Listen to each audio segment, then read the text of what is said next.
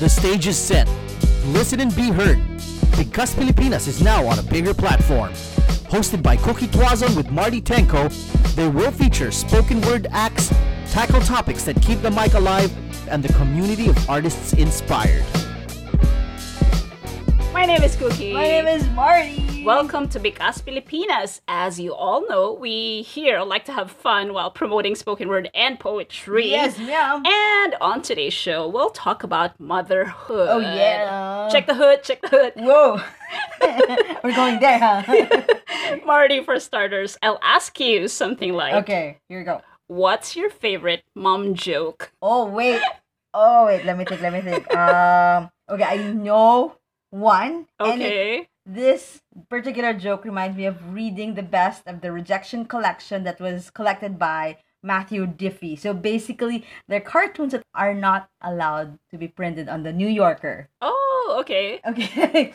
Let's There- hear it then. There's this comic drawn by Leo Cullum. I hope I'm able to give the right punchline. Yes, give it give- justice. Right, okay. There were two raccoons talking, and one of them had some hat on its head, the same color of its tail, and he said, Now I think of mom whenever it's cold. Okay, I don't know what to feel. I know I'm supposed to be laughing, but yeah, that's funny. it's a dark sense of humor. Yeah, that's why it's not allowed to be printed in the New Yorker. Mhm. I think you have better jokes, Cookie. Okay, not just for boomers. Okay. The Yo Mama series, Oh. I think, is the best. And I come prepared. oh, So, okay, okay, okay. listen. Okay, yo, mama. Okay. Yes, yes. Yo Mama's so fat, she uses Google Earth to take a selfie. That is so rude, but okay, yes. Okay, another one. Okay. Yo Mama's so old, she was a waitress at the Last Supper. that is so wrong.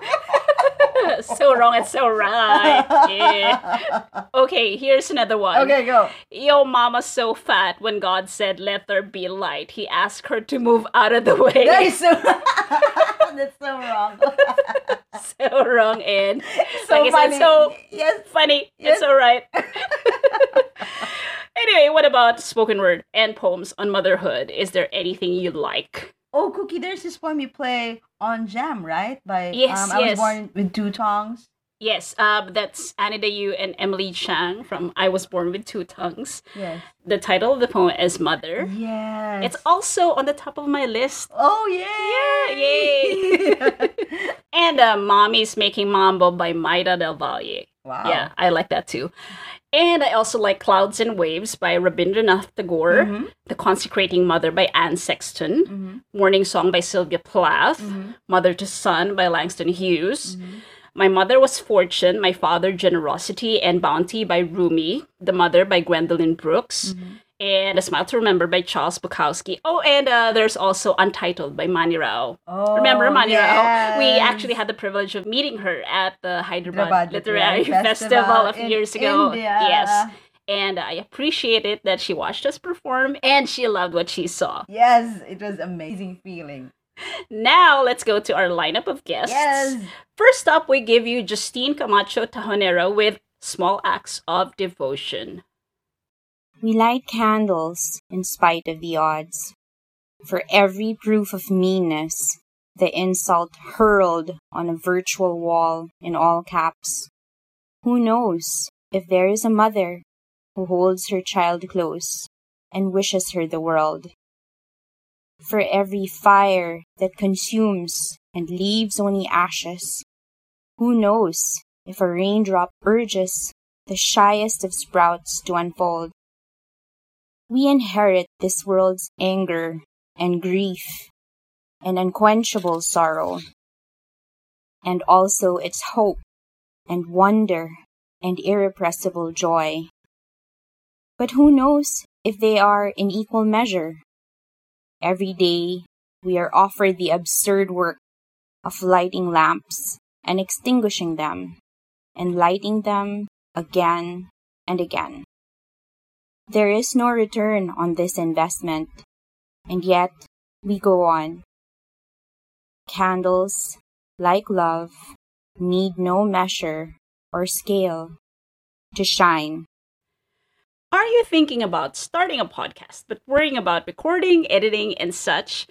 I only believe in one platform for podcasters to rely on Anchor. You can download it from the App Store, Play Store, or access it from the website www.anchor.fm for free. Yes. No need for complicated tools. You can immediately create your podcast and publish it on various platforms such as Apple Podcasts, Spotify, Yes. Stitcher, and others. Oh. Sounds easy, right? Yes. Use Anchor, the easiest way to make a podcast. What are you waiting for? Yes.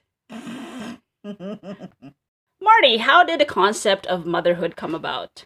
Okay, with dictionary.com says that the word motherhood was first recorded around 1375 to 1425 from the late Middle English word motherhead or spelled as M O D E R H E D. Oh, wow. The sociology website states that motherhood is the word that sociologists tend to use to refer to the social expectations, experiences, and structures associated with being a mother. The use of the term motherhood differentiates the biological fact of producing a baby or becoming a mother and the practices involved in taking care of children, mothering, from the public and cultural norms linked to the creation and care of children. Motherhood, in other words, is a social institution, one that contributes to the reproduction of gender differentiation and hierarchy in family and work. Uh huh. It is said that the concept of motherhood being recognized by society was first seen in ancient Egypt. The ideal mother in ancient Egyptian society was the goddess Isis, the Mhm. divine mother, with evidence of thousands of bronze statuettes of her nursing her son, Horus. In the Egyptian mindset, human mothers also deserved much honor and respect Mm-hmm. especially from their sons. A didactic text dating from 1500 BCE gives a fascinating peek into the care of an Egyptian mother for her child. When you were born after your month, she was yet yoked to you, her breast in your mouth for three years as you grew. When she sent you to school and you were taught to write, she kept watch over you daily. Even the concept of annually celebrating motherhood began in ancient Egypt. The festival was in honor of the goddess Isis, who represented the ideal mother and wife and was the patroness of nature and magic and is considered the mother of all pharaohs. There are symbols depicting Mhm. motherhood and everything that they stand for, such as fertility and procreation, guidance and protection, sacrifice, compassion, dependability, and wisdom. Wow. Symbols. Yep, here are some. For paganism, it's the chalice or the cup, symbolizing water, which is a feminine element, as well as depicting the womb. For Hinduism, they have Lakshmi Yantra, symbolizing a calming, welcoming mother figure. I want to see these symbols. Yep. One I- of these days. I'm gonna show you. Show it to me. yes. For Wiccan and Neo pagan cultures, they have the triple goddess, a full moon in between two crescent moons. For the Irish, there's a triskele, triskele. Cookie, am I doing Or this something. right? Yeah. Or something like it. Or- something, something to that effect. Triskelion. It's the same banana. Yes. Triskelion. Yes, there. Most commonly seen as three interlocking spirals depicting the mother goddess and the three faces of womanhood. For the Native Americans, they have the following the Angwusnasomtaka, or crow mother, symbolizing a nurturing and loving mother. Okay. The Tapuat, or Tapuat, or labyrinth, symbolizing mother and child. The turtle, to represent Maka, the immortal earth mother and the yellow cactus flower representing the unconditional maternal love. And for the Celts, the Celtic motherhood knot, two hearts that are intertwined continuously, denoting a parent and a child in an embrace. Wow. Yes. That's a pretty cool information right there. I was also amazed that there are. I'm, of course, there are, but it's just amazing to know about them. yeah. Cookie. Yeah. Did you know that before the 1970s, very few realistic poems about motherhood were published? Oh wow, that's Yes. too bad. Instead, mothers appeared in earlier poems as mythic mothers, Mhm. Mother goddesses, mm-hmm. and nurturing muses. Wow. And that is according to Sandra M. Gilbert, Susan Gubar, and Diana O'Hehir in their preface to the anthology Mother Songs. In the Victorian era, poetry about mothers became popular, mm-hmm. but largely portrayed mothers one dimensionally as self sacrificing angels of the house. In her A Change of World documentary about the role of poetry in second wave feminism, the poet Sharon Olds recalls the response to submitting motherhood poems in the 1970s. The editor would say, if you wish to write about your children, may we suggest the Ladies' Home Journal? We are a literary magazine. Wow. That is just wow. Just wow. It, it was really a struggle back in the day to showcase is. poetry on Mm. motherhood. That's true. Next up, we have Aloy Polintan with The Passion of the Widow. Set to fix that broken knob, the way she counts the ladle's bumps on the edge of her favorite frying pan. There has to be a favored one. Non-stick, the box label says so, pink in handle and bottom. Necessary vigor, that's what I see while she inspects every syllable of damage. She must be ready for immediate wounds, for the wooden circumference is far from perfect. She must be ready for salingsing or salinghat. If I were to read her mind, it could be the only choice is to lead.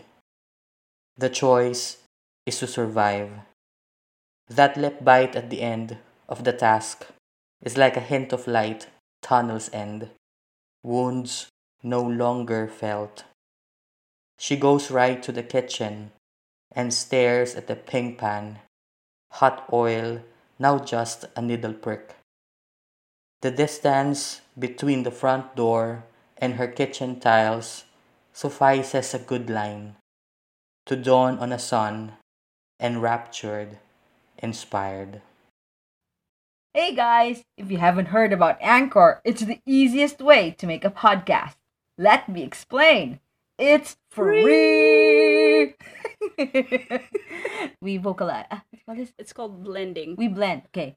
There are creation tools that allow you to record and edit your podcast right from your phone or computer.